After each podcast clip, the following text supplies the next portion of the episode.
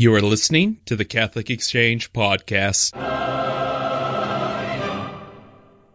Hello and welcome to the Catholic Exchange Podcast. This is once again your editor at CatholicExchange.com, Michael Lichens, and today I'm very proud to have Dr. Kevin Vost with us once again. You might remember him when we talked about the seven deadly sins. We're talking about something a little more pleasant, the Dominican Order, and this goes with his new book, Hounds of the Lord, which is now available from Sophia Institute Press.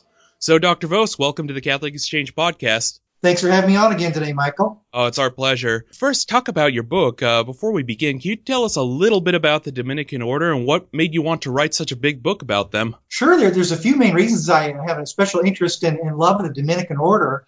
Uh, I was raised Catholic and went to a grade school taught by Dominican sisters mm-hmm. all through eighth grade. So, I got a great, great love for what they do and helped me, uh, you know, grow and love the church.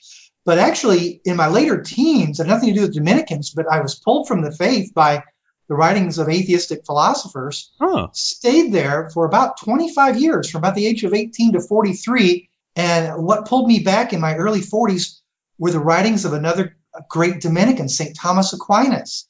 Huh. I read his amazing Summa Theologica firsthand for the first time and restored my faith, showed me all those arguments of the atheists uh, had been answered hundreds of years ago by by him and, and by church fathers who came before him. So great love, personal love there for the Dominicans in the early formation in my life, and then that great Dominican saint pulling me back to the faith in my 40s. Yeah, Thomas Aquinas is a dangerous reading if you want to remain an atheist, I find, but for sure. And so you read the whole Summa in your, I mean, even at your early 40s, you read the whole Summa?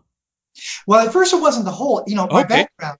Yeah, my background training had been as a clinical psychologist. Mm-hmm. So really, I dug more deeply at first into the second part of the Summa, where he talks about the virtues and human nature, what it means to be happy, you know, uh, what it means to be a person with passions and emotions, what role can reason play. And I was amazed at what a profound psychologist he was. Yes. You know, I figured that St. Thomas understood, you know, human nature much greater than any of the profound modern psychologists that I'd studied, actually. Mm-hmm. And then, and then later, though, it opened me up, you know, to reading the parts of this first part of the Summa where he's talking about God, you know, his proofs for the existence of God. And even that, even before that, uh, a little bit later in that book, he talks about God's attributes. When I started reading that, you know, what does it mean to say God is eternal? What does it mean to say God is all knowing and all powerful? And that really opened up my mind and, and threw off some of the blinders I picked up from the atheists that then made me, you know, receptive to his arguments to see, oh my gosh, he really has demonstrated God's existence. It's not contradictory you know, uh, are unreasonable to believe in God. No, not at all. And uh, even beyond St. Thomas, of course, this book you start right with the very founder of the order, St. Dominic de Guzman, who I have a special love for the Dominican order because they that order actually brought me into the Catholic Church. So uh-huh. I'm a great fan of the Dominicans, always have been, and I uh, owe a great deal of love to them. And they've been on several Dominican priests have been on this show. Uh, the last one was Father Moser, who's a Dominican priest in Portland, Oregon. So we're all about the Dominican order here at Catholic Exchange. You started with St. Dominic. Can you tell us a little bit about St. Dominic? Sure. You know, St. Dominic was the founder of the order. And I'll just backtrack mm. a little bit by saying yeah. later in my life, I had the pleasure to be involved with uh, the Nashville Dominicans, the Congregation yes. of St. Cecilia. And a couple mm-hmm. years ago, they invited me to do a talk to their Aquinas College faculty retreat. Uh, one of the sisters knew I wrote a book about St. Albert the Great, who was St. Thomas's teacher. And they asked me to talk about on All Saints Day on St. Dominic himself. So I was really honored, but also kind of wowed because I was no great expert on Dominic. uh, but to prepare for that talk, you know, I did lots of cramming, lots of reading. Yes. And I, and I really came to love this great Saint Dominic. Just, a, just, just an amazing uh, saint. There was a great Catholic psychologist, uh, Frenchman, Henry Joly, who wrote a book called The Psychology of the Saints. And I remember one line there. He talked about like two classes of saints. He said some are known for their tender, loving care and charity. Others are known for their just apostolic zeal for propaganda, for spreading the faith. And the examples he gave for that tender love was St. Francis. And for that apostolic zeal was St. Dominic. You know, Dominic called his order the order of preachers. So It's all about spreading that message of Christ. So just to put St. Dominic in a nutshell, you know, he lived from approximately 1170 to, to 1221 AD. And he was a founder of that great Dominican order. It, it started in uh, uh, 1216 so we're getting ready to celebrate the 800th year jubilee next year, actually. So St. Dominic uh, was uh, religious. He was a canon. He was of the order of St. Augustine, attached to a cathedral. And there was a great call at that time in the early 12th century for more preaching. Uh, there wasn't a lot of preaching going on. Bishops were usually the only ones preaching. They weren't preaching that often. And Dominic wanted to, to carry the faith you know, out to the people because different heresies were arising that tried to fill that need by preaching to the lay people, but they often brought in with it, you know, some beliefs that were contrary to the Catholic Church. So Dominic filled this wonderful need to found this order of religious that wouldn't be monks, you know, stationary in one spot, but who would be traveling preachers like Christ. And he did this around the same time that his friend St. Francis was establishing the Franciscans.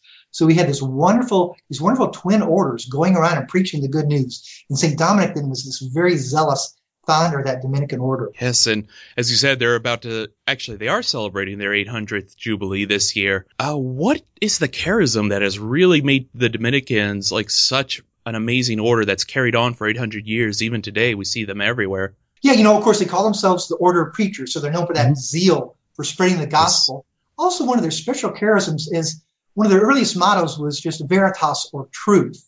So they really thought that to spread the news and especially to, to combat heresies, the preachers need to know the faith. They need to know the scripture. They need to know the church teaching. So they had this special care for study and knowledge, mm-hmm. which, which, appealed to people. You want to be able to speak to them and, and address their concerns. This also led also to secular knowledge to reach out to the people in the world. It's important to learn science and philosophy so you can also address those worldly issues. So that's that's part of it. That great zeal for preaching, but also founded on the need for study and prayer and learning. When I look at the list of the great Dominican saints that you cover here, obviously you say these are the Dominicans everyone should know. There's one saint in here I think most people understand, and that's St. Catherine of Siena. Can you tell us a little bit about her and why her example is even today still so powerful? Yeah, I think St. Catherine of Siena is very fascinating to me She's one of the three uh, Dominican doctors of the church, officially mm-hmm. proclaimed as, as special doctors or teachers. Uh, the other two are St. Albert the Great and St. Thomas. And those two make a lot of sense. St. Albert was like the original German professor who knew virtually everything. And St. Thomas was the brightest of all his people, one of the greatest minds in all of human history. They were both professors at University of Paris and other places. But now St. Catherine of Siena, our third doctor, is such a contrast. She was the, the poor daughter of a, of a dyer, a person who dyed uh, garments for clothing in, in Italy. And she was really basically had very little formal education at all. She was illiterate until her 20s. And yet, through special grace of God, she did uh, acquire the capacity to read. Then she became a profound mystic. She uh, composed a book called uh, The Dialogues, which were basically her mystical conversations with, with God and with Christ and they had a profound influence on the church ever since then, ever since they were written in the 1300s. So she's interesting because she's a person who can teach us things of great depth, and yet she didn't come from the background of being a worldly scholar. It was a, very much a grace from God. Yes, absolutely. And I think uh, where she is also known is that, if, and correct me if I'm absolutely off base here, but she is responsible partially for ending the Western Schism, if I recall right. Yes, she's one of the things. She brought the popes back to, to Rome Mm-hmm. For many years, decades, they've been in Avignon, France, over a conflict there. She is influential in bringing the Pope's papacy back to Rome there. So, one of the themes I use of this book, I, I, look at the Dominicans as what I call thinkers, doers, and lovers. Yes. You know, some are most known for their thinking, some for their great deeds they did, like Dominic. And Catherine came under the grouping of of uh, thinkers because she's one of the doctors of the church, but she was also this amazing doer. Again, this poor, uneducated woman who influences popes you know, she, she wrote to the Pope, she wrote to great bishops and secular leaders, and people listened to her. I mean, so powerful was, was her own witness and her own holiness. She is also just an incredibly fervent lover. She tended to the, to the sick in hospitals, the sick and dying. And there was even one case where a woman was dying of cancer and she was emitting such a foul uh, odor that people wouldn't go around her. Catherine said that she took that as God's sign that this woman must be meant for her. So she mm. sought her out and gave her special care and attention. So, so Catherine was just such a the full embodiment of a saint who thinks and does and, and loves each person one on one. Indeed. And of all this, I'm amazed. Like, I, if I was asked to write a book about the Dominicans, I would have trouble picking them. And so you pick them based on the thinkers, the doers, and the lovers. Uh, is that really why you were able to narrow down the list so well? That, that helps somewhat because it gave me the idea that I knew we had three Dominican doctors of the church. Yes. Now, now, interestingly, we also talk about these three intellectual virtues of science, understanding, and wisdom. Mm-hmm. I kind of think they paired up perfectly. St. Albert is the uh, patron saint of scientists. St. Thomas Aquinas, the greatest philosopher. Philosopher is love of wisdom. And St. Catherine had this eh, understanding. Understanding is said to penetrate to the heart of things. And in one of her mystical experiences, she actually received the heart of Christ himself. But, but this framework, yeah, it helped me narrow them down to do three for each section, but also to relieve some of that stress because I mean, I was getting advice from people at Sophia Institute Press. Well, we want to have Fra Angelico in there. The sisters in, in Nashville told me that too, the great artist. Yes. And other people said, you know, say, uh, you know, for several other names they gave to me. So we also included this feature, the quote, more hounds of the Lord boxes. At the end of each chapter, we're able to work in nine more mini biographies of a page or two to give a taste some of these other great Dominicans because there are literally hundreds of them, and they're all fascinating, and we can learn from all of them. Yes, we can. And uh, something I appreciated was that you not only brought all these great ancient Dominicans, you brought someone that not many people are aware is actually Dominican, but you talk about one of my favorite saints, Blessed Pier Giorgio Frassati, who great man of God in the 20th century, and the fact that we have colored photos of the man is amazing. But can you tell us a little bit about him and why you chose him for the book? Sure. Part of the reason is with uh, Blessed Pier Giorgio Frassati, uh, he died in uh, 1926. Okay. Mm-hmm. So he did live in the 19th century. He was a third order Dominican. Yes. He died, I think he was only, I think he was 24, 24, 25 years old. So he never, he died at the end of college. He prepared all this time uh, to be a scientist to work with uh, uh, a mining scientist to work under the mountains and improve the labor conditions of the miners and so forth. And right before he graduated, he, he died. Part of the reason he died was he had great compassion for the poor. He worked with the St. Vincent de Paul Society and other groups and go out and care for them. And he uh, contracted a polio, probably mm from that work with the poor. So he, he lay dying in his early 20s, the same time his aged grandmother was dying. In the family, they're both in the same house down the hall. His family thought that uh, Pier Giorgio's disease was probably just something fleeting. He'd get back up on his feet in a few days. And then, to their dismay, a few days after the grandmother died, they found out that he was paralyzed with this rare form of polio. There was no vaccine available in Italy. The, the closest dose was in France, and they believed he, he was too far gone even for that dose to work. So he died as a very young man you know, partly because he gave all he had uh, for the poor, but he's a great model for young people because he was a vibrant person. I mean, he, he loved to climb mountains. He loved his academic studies. He had a great network of friends. We have a lot of their letters. They joke back and forth. Uh, so just a very wonderful model for young people in our day. And flipping through this, uh, I did also note that you bring in two Dominican saints who are part of the New World, uh, St. Martin de Porres and St. Rose of Lima. Can you tell us a little bit about those two and what they can teach us? Sure. Those are two saints, you know, of the New World. Mm-hmm. Uh, they actually both were Lima, Peru. They lived around the same time. St. Martin de Porres was a little bit, uh, like I think seven or eight years older. And, and Martin de Porres was fascinating to me. About a year after I did that talk on Dominic, I was asked to go to another school and give a talk. And it was going to be on November 3rd. So that was the feast of St. Martin de Porres. So they asked me to do a talk on him. So I really got to dig in and was very, very fascinated by him. My own inclination, I consider myself one of those thinkers. So I was always drawn to people like St. Albert and St. Thomas. And, and Martin was, was, a brother. Uh, he's often depicted, you know, not with these great books, but with a broomstick. Uh, he was a brother to a Dominican monastery there. He would do things like sweep the floors. He's also the patron saint of barbers because he was trained as a young man to cut hair. Uh, but but the barbers in those days also were kind of did the work of a doctor and a pharmacist mm-hmm. and a dentist too. So he really had some skills. But one of the fascinating things about uh, St. Martin of Porres that speaks to our day too is that he was of mixed race. His father was Spanish. His mother was a freed African slave. So he was that uh, uh what they called a mulatto at the time, a person of mixed race, and he was often looked down upon because that. Often called a mulatto dog is what people often referred to him wow. as. And it's a very interesting lesson in humility because he was often called this. And people said that, you know, he didn't lash back. He didn't even just shrug it off. He said, when people come and say, you know, Martin, they called you a mulatto dog, he would say, well, they know me. They know what kind of man, and they know I'm a sinner. He goes, they really know how I am. He says sometimes he would find that a person treated him that way. He would actually go out and seek them out and try to do a kind act for that person. So really an amazing person showing humility, showing how he could take slights against himself and even turn it into acts of charity that would often you know, changed the hearts of those who had mistreated him. So fascinating saint that showed us how, you know, we can make a difference, how we can be lovers regardless of how menial a job that we have. Because he purposely chose the life of first what they called a donato, a person who just donates his life to the to the monastery. It wasn't even until later that he became a brother. He never became a priest, but he just had a tremendous impact on all those around him and on the entire uh, nation of Peru. Mm-hmm.